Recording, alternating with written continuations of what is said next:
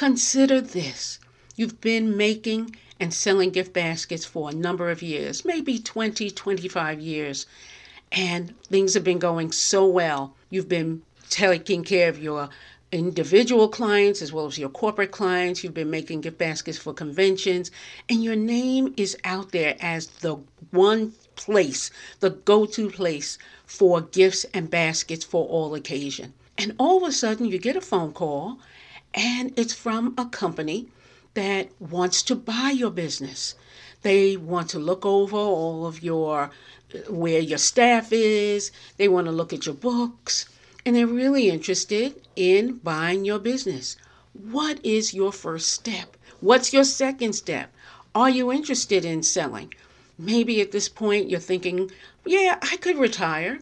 I'd like to go on and do something else. Maybe I'll start another business, or maybe I will just enjoy my life beyond gift baskets and be very thankful for the business that I've not only created, but I've created to continue as a legacy for someone else.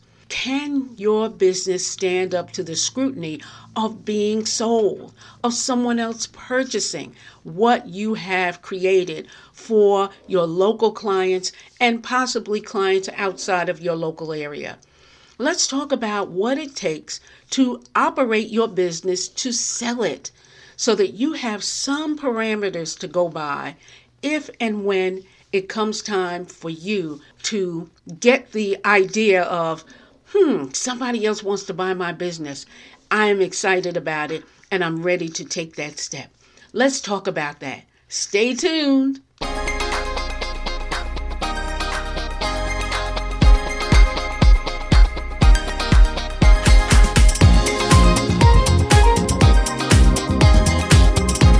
Welcome to Gift Basket Business where we discuss the ideas, triumphs, and challenges aspiring entrepreneurs and seasoned designers face in the gift basket world. I'm Shirley George Frazier, your host and author of How to Start a Home Based Gift Basket Business, the Gift Basket Design Book, and I'm Chief Basketologist at giftbasketbusiness.com. When I start speaking with a person who is either starting a gift basket business or in the midst of growing their business, a big component that I always bring to the table, virtually to the table, is the option of selling the business. A designer usually isn't ready for it, but it's okay to not be ready for it. Because when you start your business, you're, you're not really ready for that yet. You still have to put all of the pieces together for starting the business.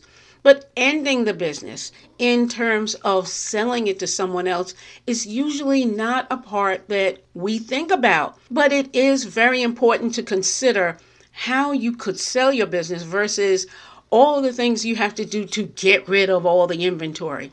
Why not set up your business from the very start?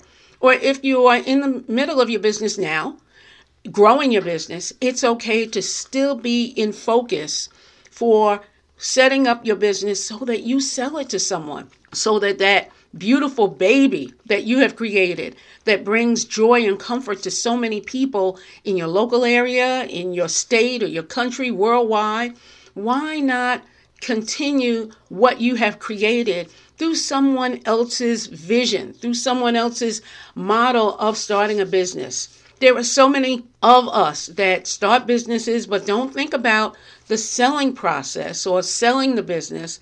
And that's fine because sometimes you're just not that kind of a person to sell a business. You will just use the products for your regular gift wrapping in your personal life. That is fine. But sometimes you want to really consider, as you are building your business, the possibility for someone else to purchase it. I think about 1 800 baskets, 1 800 flowers, and how they purchase businesses to grow their own corporation.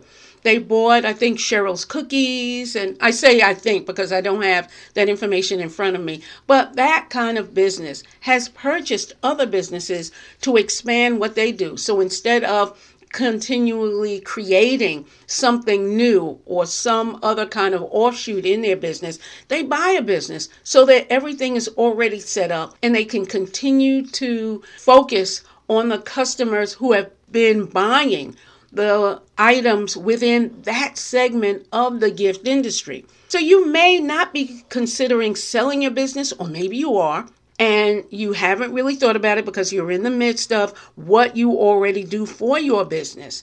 So let's just talk about three steps that you can take to operate your business. And these are three steps that I just start with with those of you who I speak with on a regular basis through consulting times that I have with you. And I'll put a link to the consultation area, the discussions that I have with different types of designers, whether they are at home, in store, maybe in an industrial area I always make time to speak with them because it is very important to stay on track with what is happening not only on the sales process that we're to going to talk about but also in just general operations of the business.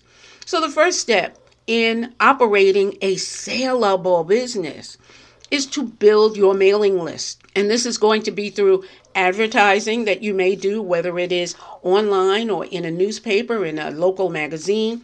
You want people to continue to want information about what you sell, what you have to offer. You also will build your mailing list through social media calls to action through your postings, whether it is through Facebook or Instagram, TikTok, wherever you work, wherever your group is, the ones who want to hear from you most on social media, you are building your mailing list in that way. And you are also speaking at events. And when I say events, it doesn't have to be a big conference. It could be a real estate group. It could be a veterinarian's local group of veterinarians. It could be something small like that, that is very local. Uh, you want them, that group, to continue to recognize that you are an ally in their business. And this all helps to build your mailing list as long as you encourage those who you come in contact with to sign up for your list. A second step to operating a saleable business is to pursue and expand local corporate orders. You can certainly pursue and expand state orders or country orders or wherever you are, but the local corporate orders is going to be very a very focused task for you so that you can get the other orders. You go local first and then expand from there. And if you are pursuing and expanding your local corporate orders, again, that's going to grow orders beyond your local area. And that is going to help to build your reputation and build your revenue, certainly. And the third step is to perfect your operations. You cannot build a business whether you are keeping the business, killing the business. I really don't want to use the word kill, but oh, closing the business. That's a little bit better word. or you are operating your business to sell it possibly to another entity in the future. Perfecting your operations is vital. That, in a way, that's number one. But I'm making it number three because I wanted to mention the mailing list and the corporate orders first. You need to have an operations manual because there's no business that can really work without one.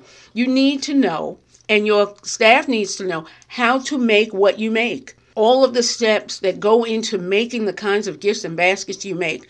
You need the instruction sheets and you need the photographs, and we've talked about that in past episodes. Your employees need to be trained.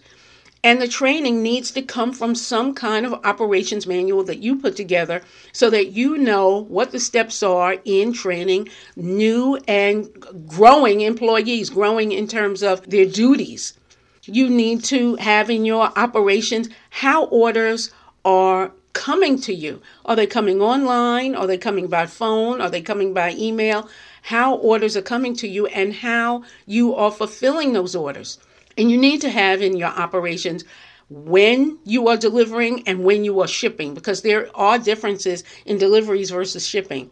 And this is by no means a complete way of making sure that you are ready to sell your business, but just some pointers that become universal no matter where you are in the world with your gift basket business. So if you are building your mailing list, if you are pursuing and expanding local corporate orders, and if you are perfecting your operations in terms of how you operate your business and putting it on paper, you are at a good point to creating a business that others want to buy. Those are three linchpins in your steps in the totality of operating your business to sell it. But there's many more pieces to this puzzle.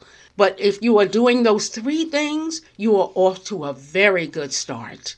Well, that is it for this edition of Gift Basket Business. Thank you so much for joining me for Operate Your Business to Sell It. Next week, we'll discuss another important topic that will elevate your notoriety and your income. And be sure to rate this podcast through your favorite listening device. I'd love to know how these topics are helping you to learn, grow, and profit. I'm Shirley George Frazier wishing you baskets of success.